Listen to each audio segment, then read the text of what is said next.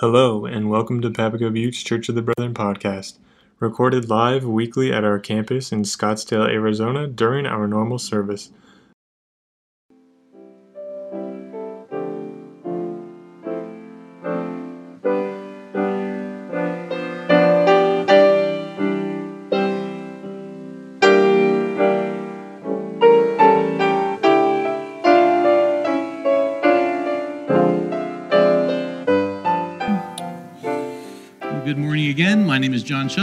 Happy to uh, be preaching with you this morning.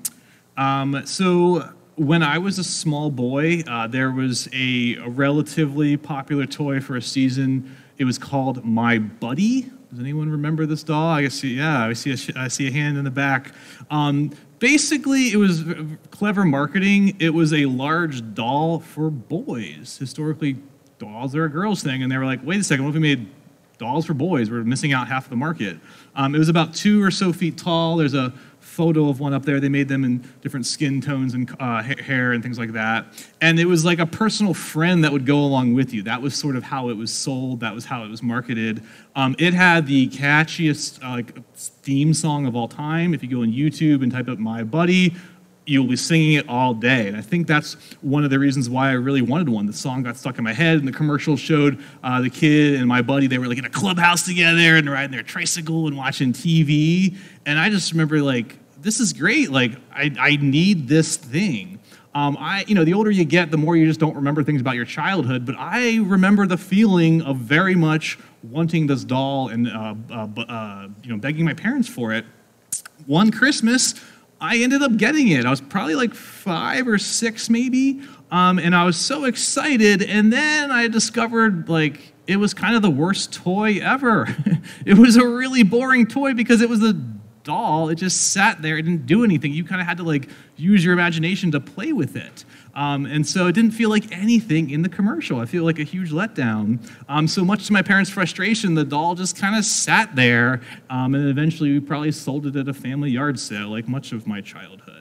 And so that was, I think, one of my first vivid memories of being let down by something that I thought would bring me joy, that I thought would bring me happiness. Um, obviously, there's been many other things along the way, but that was an early memory of something like that.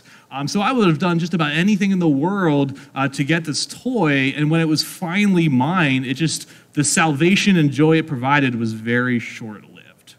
Well, I bring all this up to say because we're, we're doing our series on the Ten Commandments. We're looking at our last and final commandment today, um, the, the one of thou shalt not covet.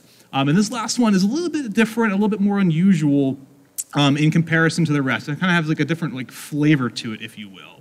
And so I think that we all have had our my buddies in our lives uh, that we all covet, and we'll, we'll dive in this morning uh, to what that looks like. Uh, so I invite you to pray, and then we'll get started.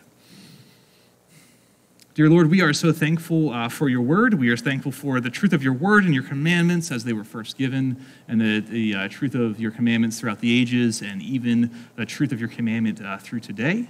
I pray this morning I would indeed be able to preach and proclaim your truth. If I say anything that's not of you, let that be forgotten. We pray that you'd be brought all glory and honor, and that we would learn to better be your disciples because of this. Amen.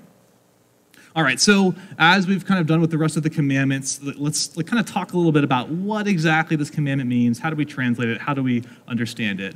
Um, so while the commandments, like some of the commandments are kind of straightforward, and at first glance we can kind of understand, um, you know, things like murder and things like um, um things like uh, stealing. We kind of understand that coveting is kind of a different word, kind of a different thing. You know, what exactly uh, does that mean? Uh, covet's one of those words that we don't really using English that much. It sounds kind of King James, kind of Shakespearean, kind of antiquated. Um, you know, it's not like you're out there saying like, yeah, Fred, I was uh, coveting my neighbor's field the other day not exactly something that we're in the habit of saying. Um, so we do see the word covet a lot in the Bible. Uh, it comes up several times in the scriptures and in the Hebrew uh, in the Hebrew Bible, um, and then often it's coming back to refer to this commandment as well. So it's the concept of "thou shalt not covet," and then the Bible often talks about this commandment as well. Um, and so even even in the Bible, when the when the commandment uh, is given, the, the idea of coveting is talked about. It's almost self-referential. So what, does what does that even mean? What does covet even mean? Um, the, the, underlying Hebrew word, it's a little bit vague, it's a little little bit loose. Um, but when it's used in Scripture, it's always used in referring to the concept of desiring something, or it's used to say that something is, uh, is being desired. So an object is desirable, or a person is desiring an object. That's how it's typically used in the Bible. And so the, the idea of desire is tied up in the meaning of covet. Um, now, where it gets tricky, where we have to be very careful, and we'll touch upon this theme several times, is that desire in and of itself is not wrong. Desire in and of itself is not bad. Desire in and of itself is not sinful. You know, if, if you are hungry, you desire food. If you are cold, you desire a blanket or a sweatshirt. If you have a family, you desire to protect them, take care of them. If you see human suffering in the world, you desire for that suffering to end. So, desire as a concept is not wrong, is not bad, is not sinful. Um, I think often Christians take err on the side of, of downplaying desire, and we, we kind of try to squash out moments of joy or things that make us happy. And, and that's not really what this commandment is about. Uh, the commandment doesn't simply read, You shall not desire. No, the commandment reads, Thou you shall not covet. And so, where uh, the, the concept, where coveting kind of comes into play is when uh, the desire of, uh, uh, when desire goes astray and turns into coveting. And, and coveting is a mutated form of desire. Uh, to, to use a Star Wars reference, I love using Star Wars references. If you were in Sunday school this morning, we had a few of those. Uh, coveting is when desire turns to the dark side uh, coveting is when you start to place your joy or your trust or your contentment in things you don't have instead of being okay with where things are at now. And, and the commandment doesn't, again, simply read, Thou shalt not covet, don't covet, but it says, uh, You shall not covet your neighbor's house, your neighbor's wife, your neighbor's servants, both men and women, uh, your neighbor's ox, uh, or really anything that belongs to your neighbor. And so God goes on and he lists uh, six specific things the Israelites shouldn't covet, and then cap- caps it all off and says, like, really, like, don't covet at all. You can don't covet anything. Like, like the whole world is uh, you could be coveting, and like just categorically, don't be coveting. And so there's this blanket policy on coveting. Uh, you can covet pretty much anything, any kind of concept. Uh, it's not limited um, in, our, in, our, in our understanding of things. And uh, different uh, uh, translations in English, they pull out uh, different um, kind of different meanings in this verse. And I, we use the Common English Bible for our, for our base text this morning. And, I really like what it does with this one. I'll read it again. Uh, Do not desire and try to take your neighbor's house. Do not desire and try to take your neighbor's wife, male or female servant, ox, donkey, or anything else that belongs to your neighbor. And I really like this particular translation because it, it, draws out the idea of coveting can lead you into using any means necessary to take that object of desire uh, from your neighbor. And so, in the Ten Commandments, uh, as originally given in a very narrow understanding of coveting, it's rooted in this idea that you go out and you take those things from your neighbor. It's rooted in the idea that you go out and just take this thing that belongs to someone else. Uh, we see that very clearly in the life of King David. King David has this coveting over Bathsheba, and he goes to these great lengths to like take her to uh, cover his tracks and to uh, cover all of his wrongdoing. Uh, we see that in David and, and various other uh, figures in the Bible. And so, in the original context, as the commandments were first given, coveting is narrowly understood as just kind of going out and like taking something, doing something to get something uh, from your neighbor because you desire it that much. But in the spirit of taking the commandments broadly, it's, it's not just limited to solely acquiring something that, that is your neighbor's. It shouldn't simply be as, as that. We shouldn't narrowly understand it as simply just taking something for your neighbors, but we should expand that to have a, a broad understanding of coveting as, as a warped desire to get this thing, whatever it is, um, at all costs. So you ignore your own well being, you ignore your family, you, you take on debt, you do all these things you maybe normally wouldn't do to get this thing that you don't currently have. You would do all these things that are kind of outside of your character, that are unhealthy to you, that are unhealthy to your neighbors and to the greater world in order to satisfy uh, that coveting. So you, you, you, often bring your, like, you, you, there's a downfall to yourself and maybe a downfall to those around you in the process. So, coveting is being unfulfilled with what you have, being unfulfilled with what God has given you, and then seeking out ways to take and acquire what isn't yours or what you don't have, you know, whether it belongs to your neighbor or not. And again, to be clear, it's not wrong to desire or want nice things for yourself. It's when that desire turns into discontentment, you seek to replace God in your life with things and stuff, and you go through all these nefarious, long winded things to, to get this thing that's just causes pain and destruction along the way. And so when that desire gets warped and twisted and leaves a destructive path behind, that is coveting. And so the act of coveting is different from the rest of the commandments in that it's inherently it's, an issue of the heart that starts here and then manifests itself in different physical ways. Coveting intrinsically starts with your heart and then moves outward to commit other sins and like things along the way. And, and really, though, if you think like this is a nice kind of like capstone to the, the, the commandments, because I think the root of breaking all of the commandments uh, circles back to this idea of coveting. So we end with coveting, but we can really understand all of the commandments as being wrapped up in coveting. Um, and here's what I mean by that: is if you look at the rest of the commandments, they all kind of like uh, uh, have coveting uh, be at play.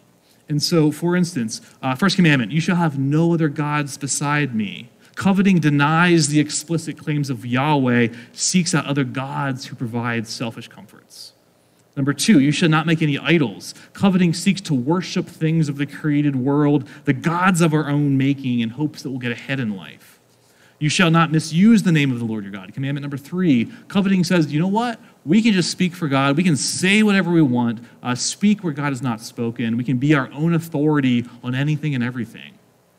Commandment number four remember the Sabbath, keep it holy. Coveting says, you know what? My time is my own. I can do with it whatever I want, and I can deny rest to others around me. I can deny rest to my neighbors uh, because of my coveting.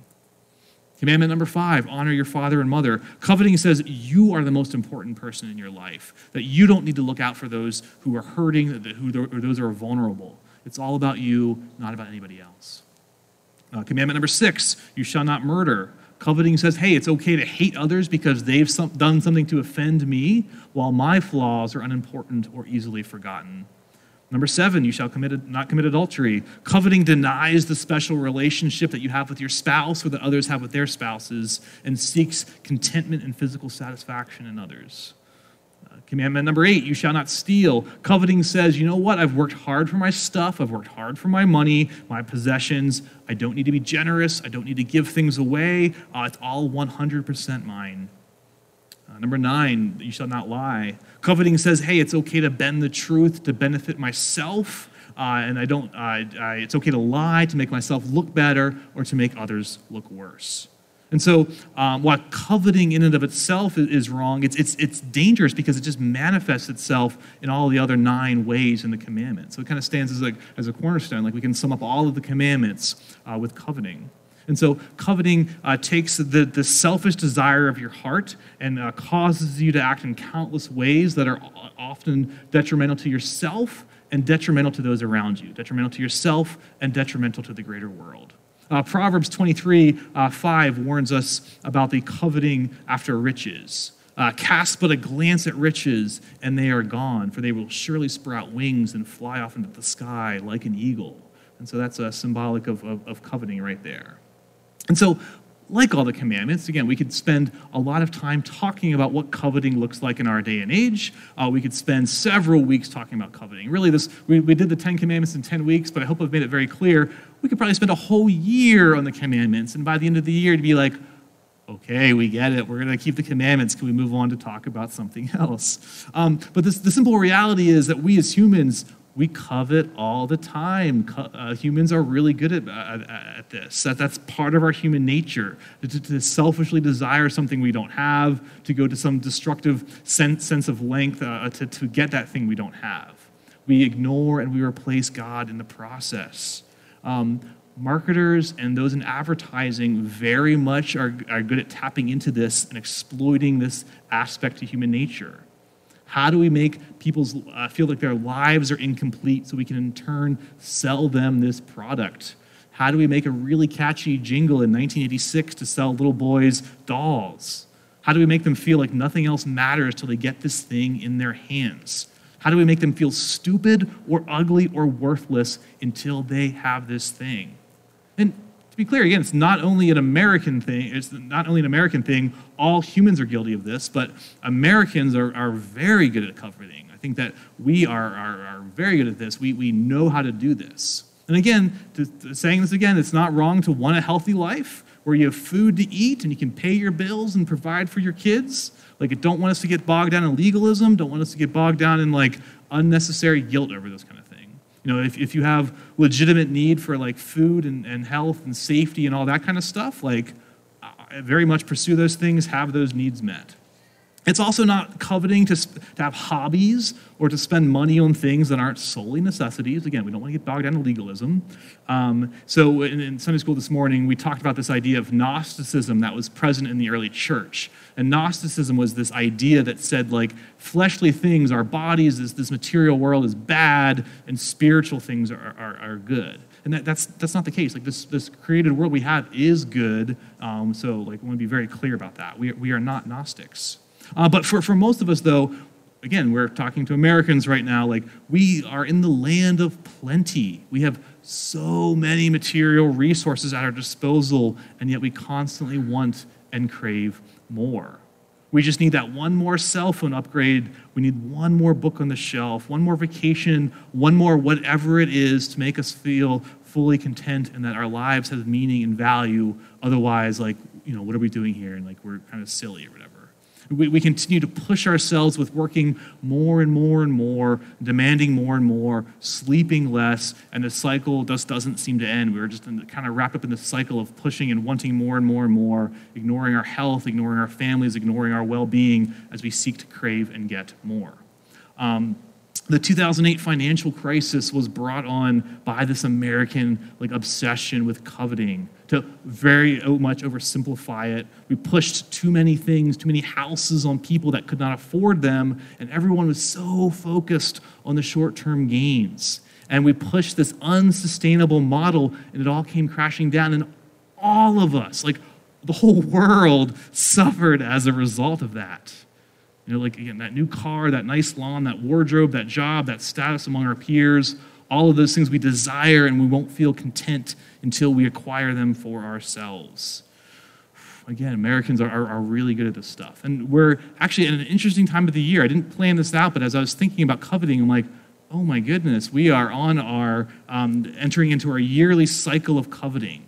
Uh, this Christmas season is almost upon us. It happens every calendar year without fault. Every year we enter into this new season. And when it comes time to Christmas, and as, we're on the cusp of that, you know, now's the time of year we start debating, like, can you play Christmas music now? Like, when is it too soon to play Christmas music? Obviously, if you're playing Christmas music now, you're in the wrong. You have to wait till Thanksgiving. We can have fun with that. We can, we can disagree on that. I just I played my cards on that one. Um, but uh, but the, the, for a more serious matter, like every year we are on inundated with this message that unless you spend gobs of money on new shiny things for your loved ones, you haven't celebrated Christmas, and shame on you. Every year we get caught up in that cycle.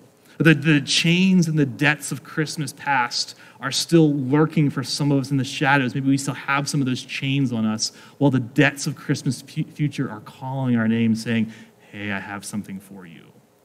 You know, our culture celebrates the birth of Jesus in such a way that is completely out of line with his character and probably unlike how he'd want us to celebrate it. You know, we're, we're aware of, like, in, in, if you're following the news, and you know, we're aware of, like, supply chain interruptions over the last year and how it's made, you know, buying things kind of tricky. You know, there was the great toilet paper shortage, you know, of last year, and there's all these other weird things that, like, are hard to get. And again, I was kind of thinking about this, kind of reading articles this week, and it's, it's, it's interesting because all these articles are highlighting, like, hey, Christmas is almost upon us. And there's, there's often this theme in the news of, like, we're having shortages and there's this, there's this like kind of like message saying like Christmas is ruined because of all these supply chain shortages. And I was reading these articles and I'm like almost like laughing in sorrow because the truth of the matter is we've ruined Christmas years ago. Christmas has been ruined for years and years and years. The true meaning of Christmas, what it's all about, like Christ becoming human, like that message has been in ashes for years. You know, Christmas began as this holiday that honors the divine becoming human, that celebrates the almighty power of God manifesting itself in a tiny, helpless, crying, vulnerable baby. Like that is how God like makes his power known. And it's slowly morphed and become this twisted thing that says like you need to buy a bunch of stuff otherwise you haven't celebrated. And we just keep or push this with this message that we equate the number of gifts and dollars we spend with how much we care about our loved ones, our coworkers, our friends, or whatever. My brothers and sisters, this should not be. And so I think an entirely appropriate end cap on, into our series on the Ten Commandments is, is a challenge and encouragement to go into this Christmas season and, and the season of Advent and think about like, well, what does it what does this really mean? Like, how do we celebrate Christmas in a way that's honoring to Jesus? How do we celebrate Christmas in a way that like honors the birthday of the one that came to set us free from like sin and death? Like, what does that look like? You know, as I'm talking about this, you might be thinking like, oh man, should we just not have Christmas? Should we not have presents? Should we just kind of like do away with all of that kind of stuff? Is, is John presenting a Grinch like message to just uh, not even mention Christmas at all? Well, to be clear, no, I don't, I don't want to be a Grinch for you. Now, like that being said, if, if you're hearing this and you're like, Jesus calls for radical amputation, you got to scoop out our eyes, cut off our hands, like, then do that. If that's what, if that's what this message is calling you to do, you know, absolutely, go for it. You know, don't buy gifts if that is what you feel the Spirit leading you to do. But, but, I'm, but again, I'm, I'm not necessarily saying that. But I think what I, what I am trying to say is instead of just entering the spirit of Christmas with this, this American idea of just buying, buying, buying, because I have to do that, like, ask for new eyes.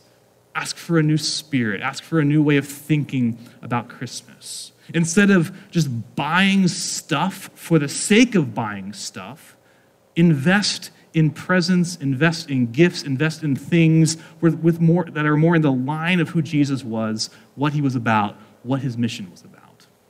He was about relationship building. He was about welcoming others in, a sharing of himself, generosity, kindness, and a whole host of other characteristics. And so I, I, would say, you know, if, if you're buying gifts and doing traditional things like that, great. Buy gifts, buy things that are in line with this vision do activities, do some things uh, in this world that support this kind of vision, this kind of life. Um, invest in things that will foster relationships with people, something that you maybe can do with something with your, with your family, with your kids, with your friends, versus this thing that might just sit there on the shelf. You know, an extreme example, plan a trip out together. We can get the, we're going to mark out this time, we're going to save, we're going to do this trip together. Like that's like I think in the spirit of like Jesus. Uh, buy a buy a board game or buy some coffee that you can do, do with something. very simple. It can be it can be extreme, like do a trip. Be something as simple as like making this game so we can play together and just set aside time and like do that instead of just putting the TV on all the time. Uh, put money towards something uh, local or used or repurposed, supporting a local business or a local artist or a local small shop instead of some faceless corporation, some, instead, uh, instead of some faceless entity. Go to a local vendor or a craft fair, a holiday fair, or Etsy, or a farmer's market, or some sort of like local organization that is doing good in the world. Uh, we, we, in our Brethren Faith tradition, we have this group called SERRV uh, they're like very similar to 10,000 villages. They have all kinds of gifts you can buy, like that are uh, done by artisans overseas. And you can you can buy actual tangible things for your friends and family members. You can buy uh, clothing and decorations and spices, like just legitimate good things. And the money actually helps someone out overseas. It's like a win-win kind of a thing. Um, of finding other products that are fair trade or having other kinds of markers like that are a good thing. I think supporting what Jesus was about.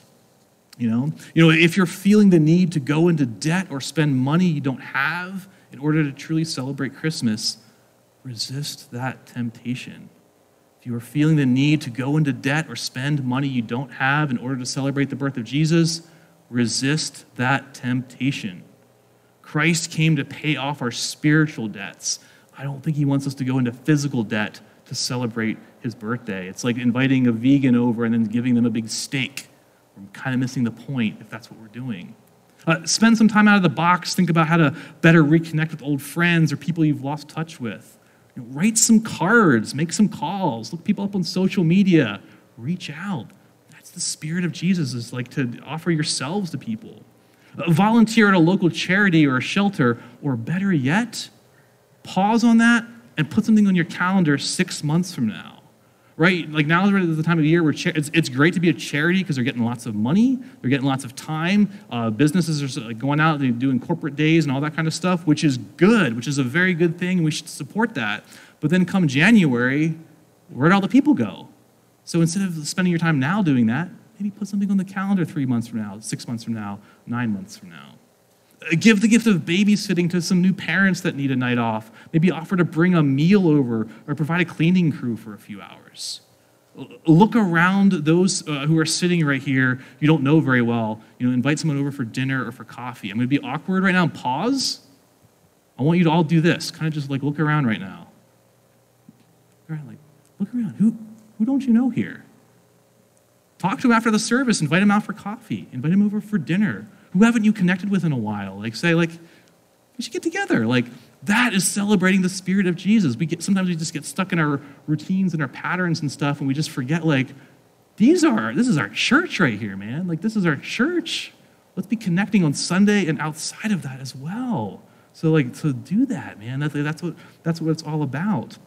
Um, many of these talking points are not my own ideas. I actually stole from a group called the Advent Conspiracy, uh, adventconspiracy.org. If, if, you're unfamiliar with them, um, look them up, read what they're about, and, and, see what ideas may resonate with you. I'll put a link in my email, my weekly email about that. They, like the stuff I'm talking about today is very much Advent Conspiracy like kind of stuff. And so, to my friends in the faith and to those on a journey trying to figure out what faith may mean, Flee from coveting. Flee from twisting uh, desire into chasing things that will destroy you and your friend, family and your neighborhood in the process.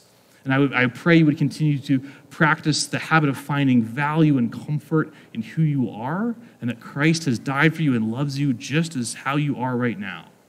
And as we are all entering into this season of Christmas and Advent, I pray that we would have new eyes to, continue to see the new ways to celebrate the birth of our Savior in a way that honors his life, his mission, and his story, and let that be our thing that we do. Thank you for listening to Papago Buttes Church of the Brethren podcast. If you have any questions or are interested in finding out more about our church, Feel free to reach out to us at any time. Our contact information is provided at www.pbcob.org.